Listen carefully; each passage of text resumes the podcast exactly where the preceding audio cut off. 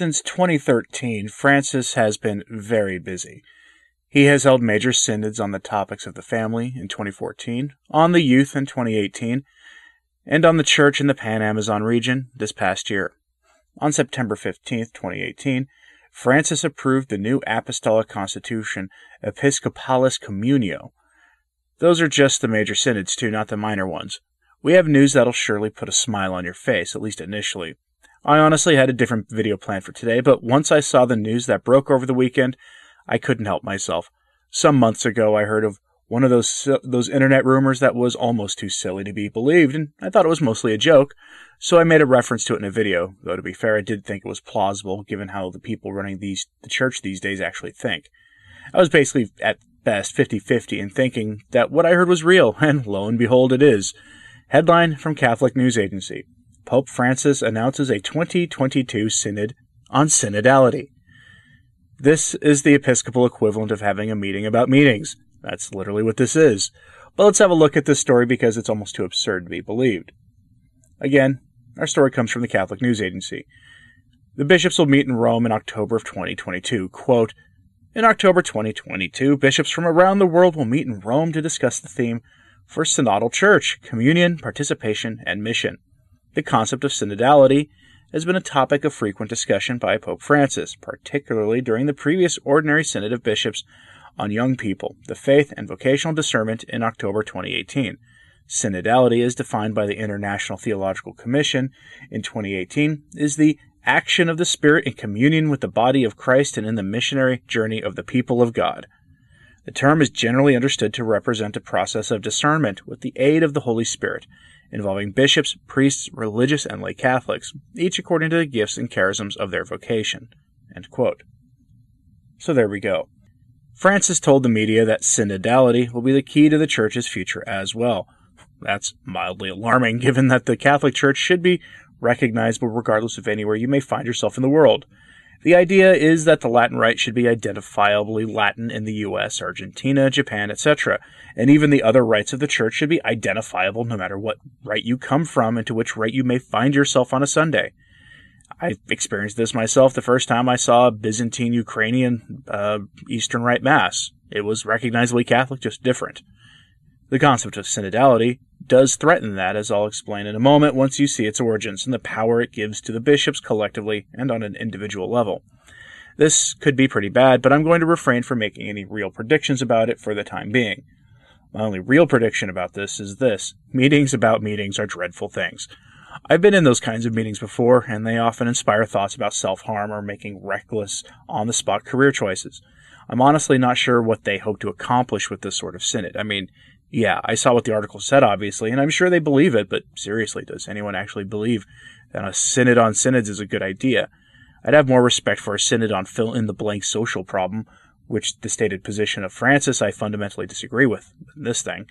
At least that would be interesting and make some modicum of sense, but we don't live in serious times anymore.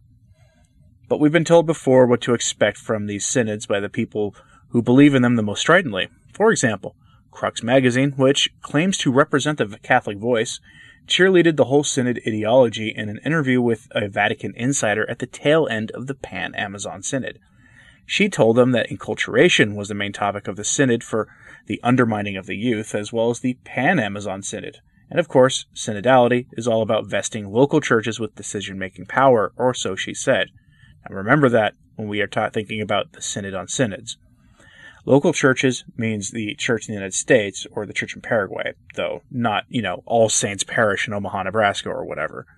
The person I'm referring to here is someone who calls herself Sister Natalia Becquart, who is the typical modern religious sister, in that she is seen in public looking like she shopped off the rack at either AOC's or Hillary Clinton's tailor.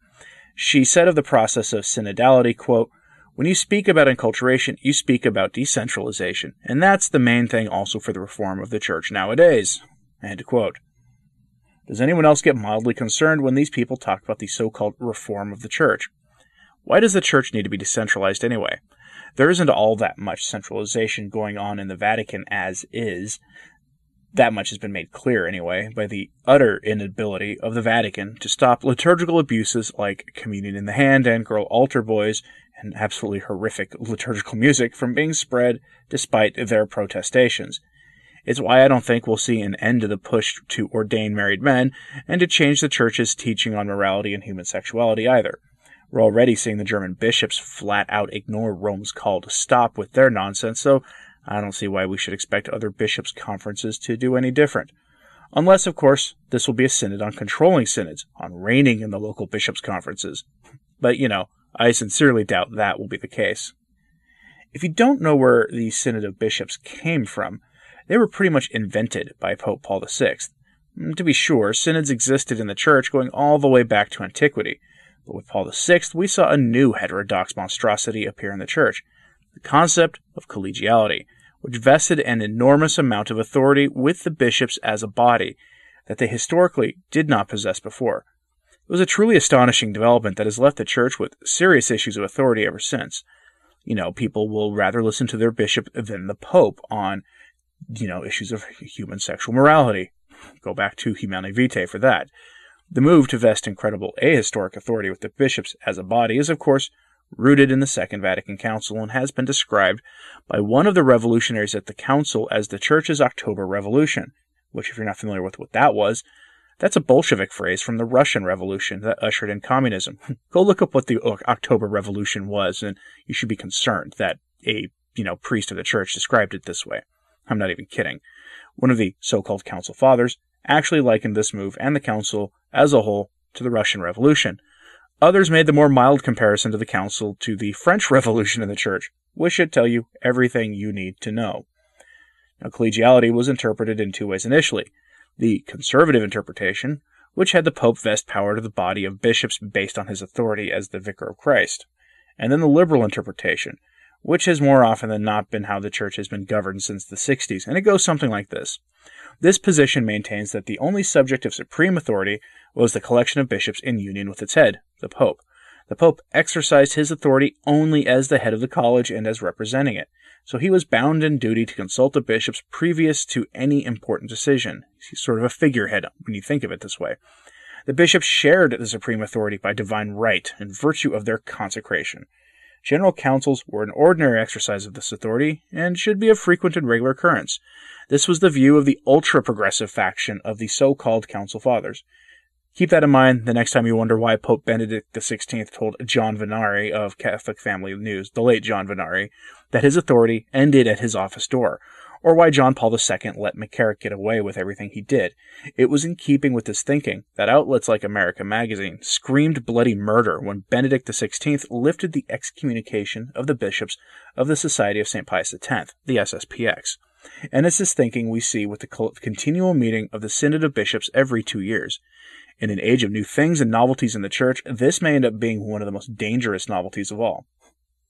So, a Synod on Synods.